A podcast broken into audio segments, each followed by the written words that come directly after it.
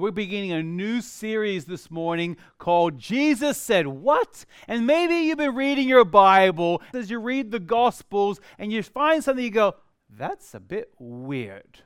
And sometimes when we come across passages in the Bible that are a bit unusual, or sometimes they're difficult to understand, or they're a bit strange or confusing, we have a natural tendency, and I'm guilty of this, of doing this. Next page. skip the hard stuff and let's just get to the stuff that's easy and understandable. And sometimes Jesus says things that makes you scratch your head and go, "He said what?" Like this morning we're starting the series off with Jesus says, "If you are a believer in Jesus Christ, the world hates you." That's a direct quote from John chapter number 15, verse number 19. It says there, "The world hates you." And maybe you felt that. When I was in year six, my teacher taught us a song. You hope that they teach you good things, but my, my teacher taught us the silly song that stuck in my head for my entire life, and I'll remember it till the day I die. It's about people that hate you, and maybe you learned this song too. Nobody likes me. Everybody hates me. I think I'm going to eat worms. And the way I apparently there's a bunch of different versions, but I the version I learned was big ones, little ones, fat ones, skinny ones. I think I'm going to eat worms. And you think about if the world hates you, boy, that's pretty defeated. And so we're going to look at the background behind this because that's the opposite of what I naturally want. You come across a passage in the Bible that says, Guess what? The world hates you, Christians. And you look at it and go, That's the opposite. I like food, I like shelter, I like clothes, and I like people liking me. I want you to laugh at my jokes. And I want you to, to come across it, oh, he's a great guy, Michael. The opposite of the world hates you. John chapter 15 gives, a, and we'll give you a little bit of background of that passage. It's during a time, the end of Jesus' ministry on earth. As he's finishing up his ministry, he's looking forward to going to the cross. That's the next thing that's going to take place. He's in the upper room with the Passover. If you've ever seen the Last Supper painting, Jesus and his disciples, that's just taken place. And he's told them, One of you is going to deny me. And Judas gets up and, and, gets out of the room. And Jesus begins to teach his disciples. And it's a very close and intimate time. These 12 men, now 11 because Judas just left, have spent the last three and a half years walking with Jesus, learning from him, seeing the miracles. They believe with all their hearts that Jesus is God, He is the Messiah. And then Jesus comes along in chapter number 14 and says, I'm going to leave you. And their first inclination was very natural. Oh, okay. Where are you going? When are you coming back? Can we come too? And he says, No, I'm going to leave you because I'm going to go and prepare a place for you. And if I go and prepare a place for you, I will come again and receive you unto myself, but so that where I am, there you may be also. But he says, But where I'm going, you can't go right now. And the disciples are scratching their heads. And he continues to teach. He says, It's a good thing that I leave, because when I leave you, God's going to send the Holy Spirit, and he's going to teach you all things. And he's going to reveal truth to you. And as we study through this passage, we see in John chapter 15, verses 18 and 19, and we'll also read verse 21 in just a moment. Jesus begins to give them a reality check. He says, I'm really going to leave you. And you imagine your world for the last three and a half years, you left everything that you knew behind. You committed yourself completely to Jesus Christ. And then he comes along and says, I'm leaving you. Your world is unknown, that's scary. You, know, that pit in your stomach begins to come, that, un, that scary unknown. And then Jesus begins to teach, and he says in verse number 18, If the world hates you, Know that it hated me before it hated you. If you were of the world, the world would love you as its own. But because you are not of the world, but I chose you out of the world, therefore, and here's that statement the world hates you. And going on to verse number 21, it says, But all these things they will do to you on account of my name, because they do not know him who sent me. We live in a very, very dark world. And Jesus is giving his disciples a reality check and saying, things are not going to become easier for you. And maybe you've experienced that. Maybe you're anticipating tomorrow to go and you're going to be judged because you went to church on Sunday. And you're going to be made fun of tomorrow. And maybe you're thinking to yourself, the values that I have and the goals that I have for my life and the things that I consider important are seen by the world as crazy and silly. And you are the fool in the eyes of all these unbelievers.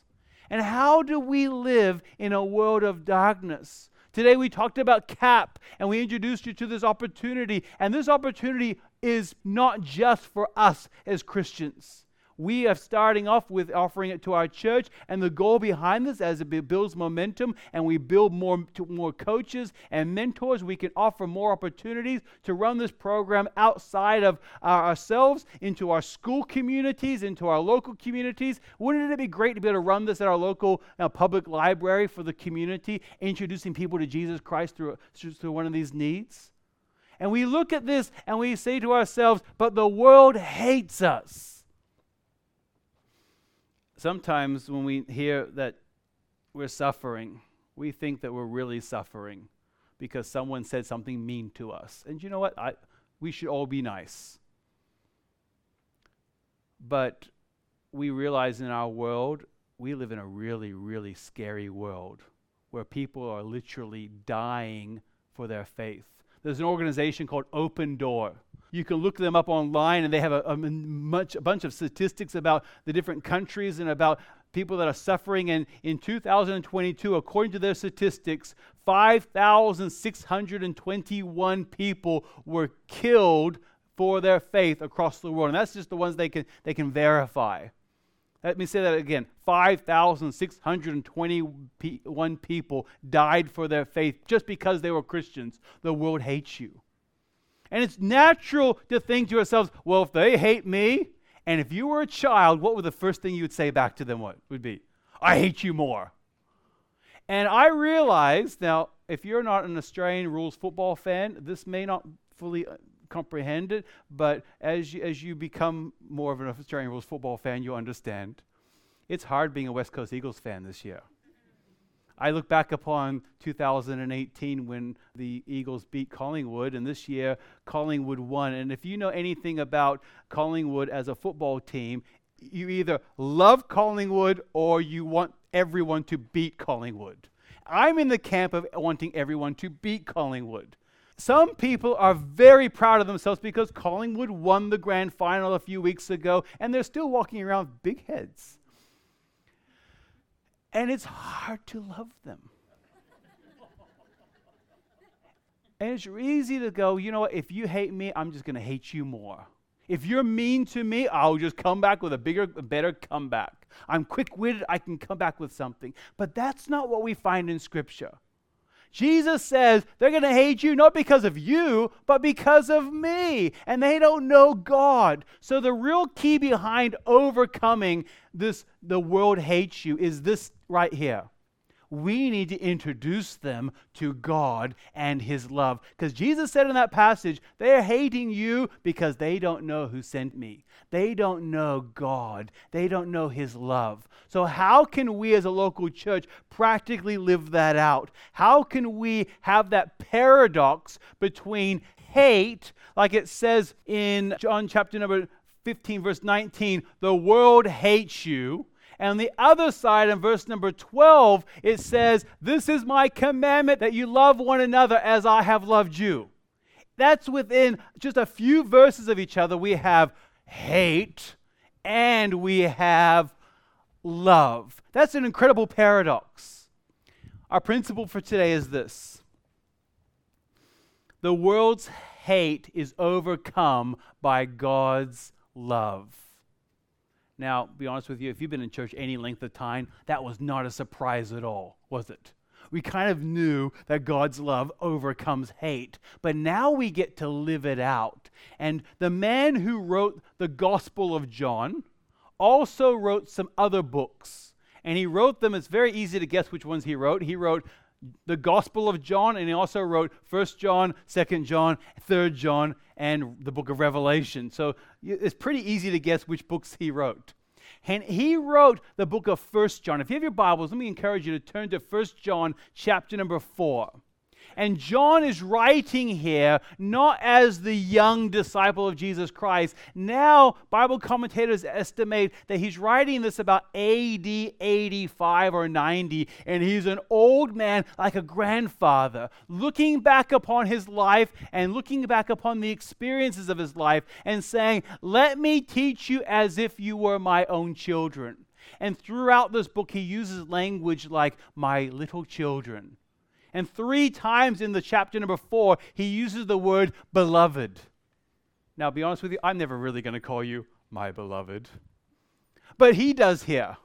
And he calls us, us his beloved, and he's trying to teach some important biblical truths here and he's giving us a warning. Verse number one of that chapter gives a warning and says, Watch out. And it grabs our attention to say, We live in a very dark world. Verse number one says this Beloved, he uses that lovely term of endearment. Do not believe every spirit, but test the spirits to see whether they are from God, for many false prophets have gone out into the world.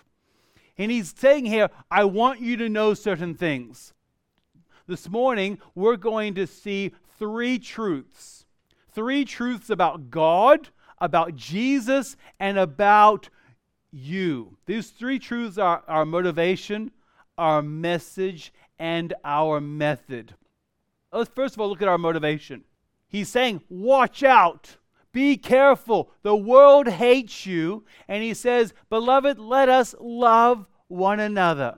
For love is from God, and everyone who loves has been born of God and knows God. Beloved, if God so loved us, verse 11, we also, we also ought to love one another. And the verse 19 says, We love because he first loved us. That's our foundational motivation. And we do not, in our big brains as human beings, even begin to scratch the surface of comprehending the love of God. This week, I was at the year six camp for Tuart Forest Primary School, and we were doing an activity in the evening. And one of the boys stands up all of a sudden and is rushed out of the room by one of the teachers. And I'm right near the entrance, and I, I talk to the teacher, and I offer to take this young man downstairs to the bathrooms. And the teacher very quickly agreed. Unbeknownst to me, he had vomited all over himself, and that's why she agreed so fast. And my first initial reaction was, Where's my wife? the second was, Uh oh.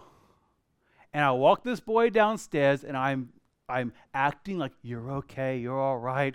And I begin to help him take his jacket off, and I realize that he's vomited on his arms and he's vomited on his pants. And I'm encouraging him, and I this is the problem. I knew I was preaching this this Sunday. And I begin to think, and pray, I was praying in my mind as I was washing off this child's vomit off of his jacket, thinking, God loves me. That's my motivation. And here's the real key, and this is the honest truth. I thought, I want this boy to know that he is loved and he is special and he the may have vomited. It's hard enough cleaning your own children's vomit, let alone some other kid's vomit. Thankfully, it wasn't chunky. And you clean it off, and I wanted him to know that there's a God that loves him. Like it says there, let us love one another, for love is from God. I've experienced God's love. I want to show it to someone else. Our motivation begins to change. Rather than it being us focused, we simply become like mirrors of God's love and reflect God's love in the world around us. And it changes when people say, I hate you, it doesn't affect us nearly like it would because we're reflecting God's love back to them. We also have a message. We have a motivation God loves me. We have a message of Jesus' sacrifice. And Jesus' sacrifice on the cross for our sins changed absolutely everything. That changed us from having a possible religion to now we can have a intimate and personal relationship with the creator and the sustainer of the universe. But love always has a price. And Jesus' sacrifice on the cross certainly had a price. When I first met my now wife, Tammy, and we were in great like with one another. We were just starting to get to know each other. And then it came to the point where we were growing closer in our relationship. And it came time where something happened in my head. And I thought, you know what? I need to tell her I love her. And if you ever had to do that before men, it's scary. And you say those words and so with such trepidation, and you go, uh, uh, uh, I love you. And then you wait for the what seems like an eternity of tick, tick, tick for that response. And you're hoping all you want to hear is, I love you too. You don't want to hear, that's nice. Or you certainly don't want to hear, Thank you. you want to hear it reciprocated. And at that time, when I first told Tammy, I love you, she just just so you know, she quickly said it back with enthusiasm, which made me feel fantastic. And I had no idea at the time how much that love was going to cost me. On the other side she had no idea how much that love was going to cost her. We had no idea. We just expressed our love for one another and we began to make plans and we become engaged and then we have a, uh, get married and have a family together and all the various things and we had no idea how much that love is expensive and it costs us something and we uh, we wear, uh, wear a wedding ring and and any I, I, performed a number of weddings and whenever we have this the wedding ring and part of the ceremony is you hand the rings. And I stole this from Pastor Larry, this, this particular part of the wedding. And it, it says there, this ring is a symbol of your love and commitment that you, that you have for one another and the commitment that you're making to one another today. So that whether you are together or apart for a moment, it's a constant reminder of your love for one another. And you have no idea on your wedding day how much that love is going to cost you. But you know what? God, when He created you, and Jesus Christ knew exactly how much it was going to cost Him. And He still decided to create us. And He still decided to make you and create you and me knowing exactly what it was going to cost him. It was going to cost him the cross. The scripture says then, verses 9 and 10. In this, the love of God was made manifest among us. That's a long way of saying God shows his love for us. That God sent his only Son into the world so that we might live through him. In this is love, not that we have loved God, but that He loved us and sent His Son to be that. Here's a big word. We're going to expand your word power today. The word is called propitiation, which literally means the atonement. To be the propitiation or atonement for our sin. Jesus Christ on the cross paid a price that you and I could never pay in a thousand perfect lifetimes, we could never pay that price, but Jesus Christ paid that price. And he knew it was going to cost him that. So when God says, I love you, it wasn't like, oops, I didn't mean that. He knew exactly the sacrifice. And for this very moment, Jesus taught his disciples that he's seated on the right hand of God the Father, and he is making intercession for us. So, therefore, he's giving us the authority to pray in his name directly to God the Father. It's not because of our goodness or our righteousness, it's because of Jesus Christ. that message that we have is exactly what the world needs. The world needs to hear there's a God that loves them, they're not a cosmic accident.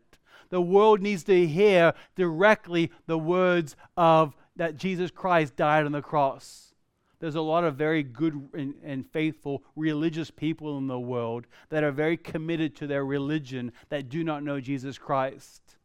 That's what we need. And then we move on from that and we see the method. So we have the motivation, God loves me. We have the message is Jesus' sacrifice. And third is the method. The method isn't prescriptive. We're just called to share your passion. That is basically another way of saying ministry. What has God equipped you for? How has God wired you directly to serve in ministry? And I'm glad that 2,000 years ago, the scripture didn't say we have to do church exactly like this because we are unique.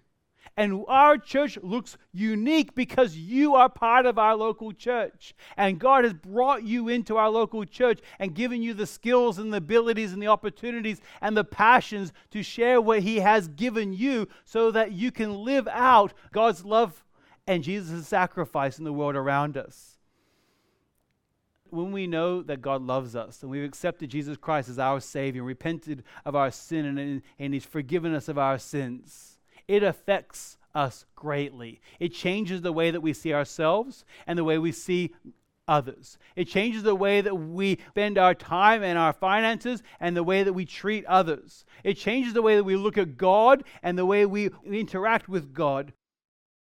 Let me read that scripture, verses 20 through 21. It says, if anyone says, I love God, which rolls off our tongue so easily, and hates his brother, he is a liar. For he who does not love his brother whom he has seen cannot love God whom he has not seen.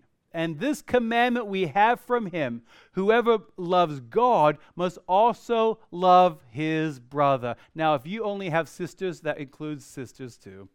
That's not a, it's not a cop out. It's like, fantastic. I don't have to love my sister. Because next Sunday, we're continuing this series of Jesus Said What, and we talks about Jesus teaches that we have to hate our family. And some of you are like, yes, next Sunday is going to be great. But we'll, we'll learn about that next Sunday. So the question of the day is this How has God equipped you for ministry? You have a motivation, you have a, me- a message, we have a method. So, how has God equipped you for ministry?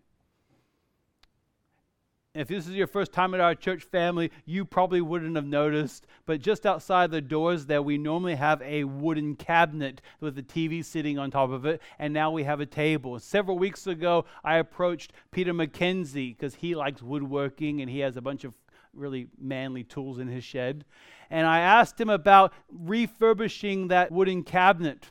And in my mind, I was thinking basically wipe it down with a damp cloth put a little bit of sealing oil on it, dust it a little bit, and call it good. And Peter comes after a couple of weeks and goes, I've been thinking about that. I want to take it all apart, sand it back, seal it with a special sealer, and put a second coat on it, let it dry for a few days, and it will come up hard and new and it'll look great. Now, that's talking about being equipped because in my mind, it was basically wipe it down with a damp cloth and let it be done but he has a passion for woodworking and a very, very patient wife. And you have a passion for something, and you look at something, well, I can do that better. I can do that differently. It becomes a passion. Some of you, we are never going to ask you to, to serve in the children's ministry because it would be horrible for you. And you would probably end up hurting a child.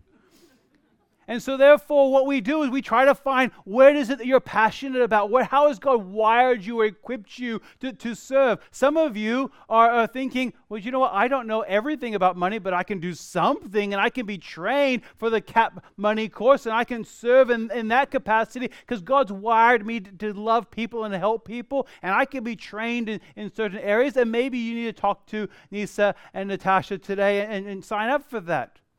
Or like as a church family, we're praying that God will bring a, a youth leader along to lead our teenagers. And we're praying God will bring the right person, not just a person that is breathing, because we certainly don't want the wrong person leading our youth. So, how has God equipped you? And with that, we, we begin to think about going ourselves as a witness in our local community and local schools and your workplace. And you realize God has put you exactly where He wants you to be. You have the motivation, we have the, the message. Your method is unique. Jesus isn't prescriptive exactly where we have to go and what we have to do. We're called to go to the whole world. And with that, it backs up with this and this is a statement I've used for the last number of years, and I, I personally find this challenging. It's do what you already enjoy doing, but do it with a purpose. If you enjoy a certain activity or sport, don't just go and do the activity, do it with a motivation that God loves me and you want to share that with others. Do it with the, with the message of sharing Jesus' sacrifice on the cross. The method is just do what I've already enjoyed doing, but do it with a purpose. And some of you are like, yes, I can go golf anytime with a purpose. If you can do that, praise God. Yeah, there you go. Now you have permission to go golfing. So, with that, we have those three points. Now, we get to go live it out now.